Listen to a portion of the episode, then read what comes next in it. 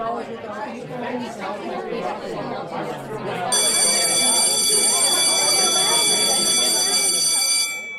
dumako naman tayo doon sa pangalawang uri ng tekstong tatalakayan natin sa araw na ito. No, yung tekstong argumentatibo. So sa kabuuan, ang dugo at lagim sa likod ng fast fashion ay isang uri ng tekstong argumentatibo. Pero, lilinawin ko, ang tekstong argumentatibo ay nangangailangan ng iba't iba pang uri ng teksto para mapatunayan niya yung kanyang point.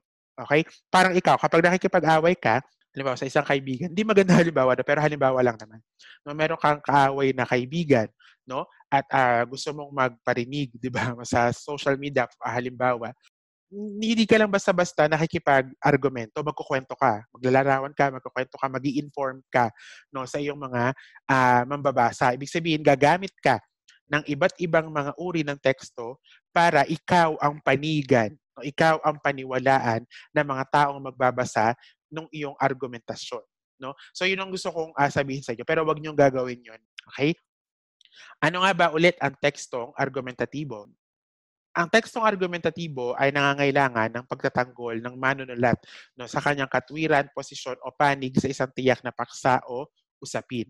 No, balikan natin muli ang mga mahalagang konsepto sa pagsulat ng isang tekstong argumentatibo. Una, yung tinatawag nating proposisyon sa English ay proposition, no? Ang proposition ay ang pahayag na inilalahad upang pagtalunan o pag-usapan. No, ano kaya ang propos- uh, proposition ng tekstong isinulat ni Lumbera? So makikita natin ang proposisyon sa pahayag na kinuha ni Lumbera mula sa British journalist at environmentalist na si Lucy Siegel. Hindi ba sinabi niya no, na hindi libre ang fast fashion. Sa kabilang panig ng mundo, may nagdurusa kapalit nito. Ito ang punto ng buong teksto. No, patunayan na may nagdurusa sa likod ng fast fashion. At ayun ang ating proposisyon. No? At upang mapalalim natin ang pangunawa ng bambabasa sa pinag-uusapang paksa, kinakailangan natin ngayon na tinatawag nating ikalawang konsepto ang tinatawag nating argumento. So kanina, ang proposition natin ay may nagdurusa sa likod ng fast fashion. No, kailangan natin ng patunay. Ang mga patunay na ito ay tatawagin nating argumento. No, ang argumento ay ang mga dahilan at ebidensya upang maging makatwira ng isang panig. Kumbaga, ito ang mga detalyeng sumusuporta sa ating claim o sa halimbawang teksto, ito ay claim na may lagim o darkness sa likod ng fast fashion. At iisa-isahin natin ngayon ang mga argumentong ito. Okay? Alam na natin, proposisyon at argumento. No, ang proposisyon, kumbaga, ang pinakapuso, no, ang pinakapinag-uusapan sa isang tekstong argumentatibo. Ang argumento, ang mga ebidensya o pruweba na ating ginagamit para mapatunayan ang ating proposisyon. Niliwanag ba? Okay. No, ito ang ating mga argumento. No, labis na mapang-apit mapagsamantala ang kondisyon sa loob ng mga pagawaan na itinayo sa mga mahihirap na bansa gaya ng Bangladesh at Pilipinas. Ayun ang ating unang argumento. No, at mas palalalimin natin ito habang dumadaan yung mismong teksto. Magdaragdag at magdaragdag tayo ng tinatawag nating mga argumento. Ikalawa, malaalipin ang pagtrato sa mga manggagawa, sistemang pakyawan, kaswal o kontraktual ang katangian, walang benepisyo lampas sa labindalawang oras ang trabaho, walang araw ng pahinga, pwersahan ng overtime na walang kaakibat na overtime pay. Talasalitaan ulit. Ano ang tinatawag nating sistemang pakyawan? Alam ko na talakay nyo na dapat ito sa ano, sa inyong, uh, kung di ako nagkakamali, ay AP6, no? nung kayo ay grade 6, Social Studies 16 nyo, o kaya naman ay Social Studies 7. Pero babalikan lang natin. Anong tinatawag nating pakyawan? Ang pakyawan ay isahang bayad. Halimbawa, ikaw ang magagawa at ako naman ang iyong amo.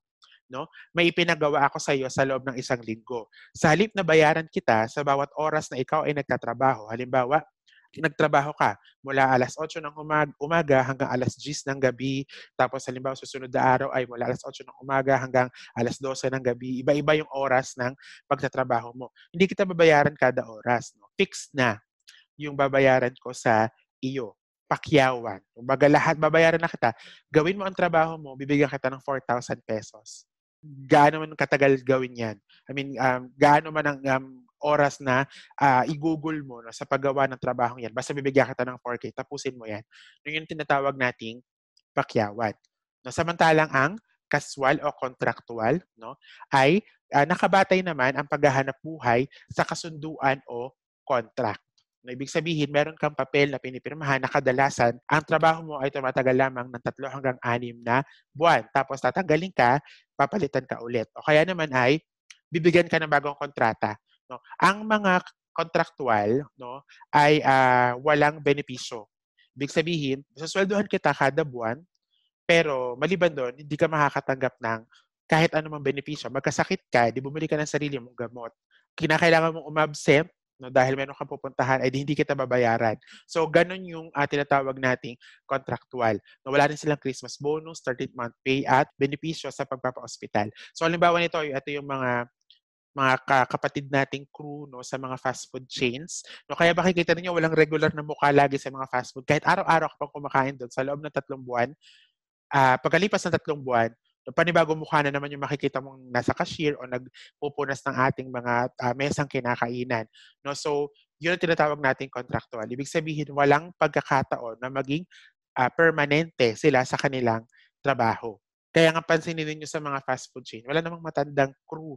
No? Dahil yung kadalasan, puro bata yun. No? Bata, tapos papalitan sila ng bata ulit, papalitan sila ng bata ulit. No? Isa yun sa paraan ng mga malalaking kumpanya para makaiwas sa gastos. Bakit? Kasi hindi mo na sila bibigyan ng benepisyo. No? Kaya marami sa ating mga manggagawa ang contractual. Tapos overtime. Ang overtime ay ang pagkatrabaho lampas sa takdang oras. So karaniwan, ang trabaho sa sa isang ordinaryong opisina ay 8 to 5, alas 8 ng umaga hanggang alas 5 ng hapon. No, mali, hindi kasama doon ang ang pananghalian o yung tinatawag nating lunch pag, pag alisin ko na, dapat ka na umuwi. No? Kasi may pamilya ka namang uwian. Meron kang bahay na kinakailangan uwian. Ang pagbabayad sa'yo ay mula alas 8 hanggang alas 5 lang. Ang overtime ay lampas doon sa alas 5. So may bayad siya. No, may karapatang bayad siya. Merong computation para dyan. Pero hindi na natin tatalakayin yun. Sa economics, tatalakayin yan. Maraming mga kumpanya rin ang hindi kumikilala sa overtime pay. Dahil tulad ng nabanggit ko kanina, ito ay paraan ng pagtitipid. So, tinatawag namin itong TY na lang. Ibig sabihin, thank you. Imbes na OT, TY. No, thank you na lang dahil nagserbisyo ka lampas sa taktong oras kahit walang bayad. Maraming mga magagawa ang nagdurusa dahil sa overtime. Sa halimbawang ito, no, makikita natin, no, um, punto siya, no, uh, argumento siya no, para mapatunayan na um, inaabuso yung ating mga magagawa. Pero maliban sa pagiging argumento niya, isa rin siyang anyo ng tekstong informatibo. Bakit? Ano makikita ninyong katangian doon sa halimbawang iyan? Malalipin ng pagtrato, sistema pakyawan, kaswala, at iba pa. Ano sa palagay natin? Yan ay paggamit o pagbibigay ng mga halimbawa. No, nag-isa-isa siya, nag-enumerate siya ng mga halimbawa no, para mapatunayan niya na malaalipin para silang slaves no, sa, sa kanilang mga trabaho para mapatunayan mo yung point mo na sila ay malaalipin, kinakailangan mong maglagay ng mga example o halimbawa. So, ito yung tulad ng sinasabi ko sa, iyo, sa inyo, no, na kinakailangan natin ng iba't ibang uri ng teksto para makagawa ng isang argumento. Okay? Dagdag ng mga argumento pa. Lubhang mapanganib ang mga kondisyon sa loob ng pagawaan. Walang maayos na ventilasyon, nakasusulasok ang amoy ng matatapang at nakalalasong mga kemikal. Walang kahit anong proteksyon sa katawan ang mga manggagawa. Karamihan pa sa mga pabrika, mga fire trap at death trap. No, makikita natin sa huling halimbawa na ginamit ng may akda ang karaniwang paglalarawan, isang tekstong deskriptibo upang mapatunayan niya na hindi maganda ang kalagayan ng ating mga manggagawa ito hindi to ano ha, pang chacharot lang sa inyo, hindi ito panloloko, totoo no na, na dinadanas ito ng ating mga manggagawa. So baliban doon sa halimbawa binanggit kanina na pagkasunog ng mga manggagawa no sa Chemtex factory sa Valenzuela City sa Maynila, may ganyan din kaso dito lamang sa Cabuyao, Laguna, no? Yung ating mga manggagawang uh, sa isang sikat na condiments factory no, na nagpo-produce ng to, lumilikha ng toyo at suka. No, na naikwento sa amin ng isang manggagawa na naipit yung kanilang isang kasamahan no, sa makina, pero dahil hindi siya regular, siya ay contractual, no, wala siyang benepisyo. Uh, pinauwi na lamang no at uh, magpinagpahinga na lamang. Walang bayad yun ha no? wala siyang sweldo noon sa mga sa mga araw na siya ay nagpapagaling dahil sa kanyang uh, aksidenteng natamo ay hindi siya binayaran. Kasi nga hindi siya nagtrabaho. Wala yun sa kanilang kontrata. Um, ganoon kaawa-awa ang kalagayan ng ating mga manggagawa no at at ang baha, ang halimbawa ng ito ay isang patunay no na hindi mutually exclusive ang mga teksto sa isa't isa. Ibig sabihin tumatalon-talon ang kanilang mga katangian depende sa iyong pangangailangan bilang manunulat. Syempre upang mapatunayan mo ang iyong argumento kinakailangan mong maglarawan maglahad at magkwento No? So, um, ang mga naunang uri ng teksto ay um, mga essential na uri ng teksto para mapatunayan natin na o um, makagawa tayo ng isang mahusay at epektibong tekstong argumentatibo. Kaya nga ito yung huling uri ng tekstong tinalakay natin. Okay. Mula sa nailatag nating mga proposisyon at mga argumento, nagkaroon ng konklusyon ng ating may akda na si Lumbera. Ano ang konklusyong ito? Ayon kay Lombera, sa kabila ng ningning na hatid ng kanilang tatak, hinihiling ang pagiging mas mapanuri at kritikal sa pagtangkilik sa mga produkto tatak. Ngunit higit pa sa mapanuring tindig at kritisismo, hinihiling sa mamimili ang pag-ako at sa uh, pakikipagkapit-bisig sa mga manggagawang nasasadlak sa mapang-api at malaaliping kalagayan ng paglikha at paggawa. No? Malagim no, at mahirap ang kalagayan ng mga manggagawa sa fast fashion. Kung gayon, ano ang dapat nating gawin uh, upang mabago ito? Maaaring isipin ninyo na i-boycott no, ang mga produktong iyon. Huwag na natin silang bilhin no, para uh, suporta na natin sa mga manggagawa. Pero maliban dito, sabi nga ni Lumbera, higit nating matutulungan ang mga manggagawa kung makikipagkapit-bisig tayo sa mga manggagawa. Paano natin gagawin ang pakikipagkapit-bisig? Una, alamin ang kanilang kalagayan. Huwag tayong maging um, naive, no? huwag tayong maging inosente no? sa kalagayan ng ating mga manggagawa. Kahit grade 8 pa lang kayo, no? uh, pwede nyo itong simulan no? sa pagre-research o sa pananaliksik no? ng kanilang kalagayan No, bakit nga ba um, sa kabila ng pagiging mayaman ng Pilipinas, 'di ba? Ang dami naman ng Pilipinas, ang ganda-ganda ng Pilipinas, pero bakit ang dami-dami pa ring mga naghihirap, 'di ba? So uh, tingnan natin 'yon, sipati natin, gamitin natin siyang lente no sa pagsusuri ng kalagayan ng ating mga manggagawa. At hindi lang ito limitado sa mga manggagawa sa fast fashion. No, ito rin ay uh, may kinalaman sa mga manggagawa halimbawa sa ating mga jeepney drivers, sa aming mga teachers, no? Um, sa mga manininda sa palengke, sa mga staff at crew ng fast food chains at ng mga supermarkets na inyong pinupuntahan na alam ko ay miss na miss na ninyo dahil hindi kayo nakakalabas ng bahay. Tulungan natin silang um, iparinig ang kanilang mga tinig. No, kaya nga, laging hinihikayat tayo, kayo, bilang mga eskolar ng bayan din na um, hindi lamang kayo magpakulong no, sa pag-aaral lang sa loob ng classroom o sa kaso nga sa loob ng ating mga computer. No, sapagkat uh, may mas malawak na mundo sa labas ng ating mga paaralan. At essential ang mga taong ito upang makasurvive tayo. No, halimbawa, graduate na kayo, uh, hindi naman kayo nakatira sa loob ng isang vacuum. No, sila ay bahagi ng inyong buhay. No, kaya dapat sila ay pahalagahan at uh, ano rin, bigyan ng importansya no, bilang bahagi ng ating lipunan. Na sa palagay ko naman, bilang mga eskolar ng bayan, no, meron tayong uh, pagkakautang, no, meron tayong tungkulin na pagsilbihan sila. No, meron tayong responsibilidad na gawin ito, di ba? Tama ba? Sa palagay ko tama. No, wala namang uh, magdi-disagree no, sa akin. Unless meron ba sa inyo naniniwala na hindi dapat sila tulungan, no, bahala sila sa buhay nila. No, wala naman. No, um, marami sa inyo ang nababasa ko pala, yung mga sagot natin sa ambagan. No, marami sa inyo na um, kinakailangan pa sigurong um, magkaroon ng kaunting exposure no, sa kanilang kalagayan.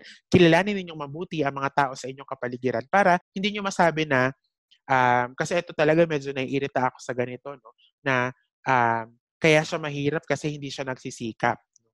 Kasi tamad siya. Sa una, maaari natin isipin na gano'n, pero magpapakulong ka ba sa ganong uri ng kaisipan lang? No? Kahit alam mo naman talagang mahirap na bansa ang Pilipinas, no?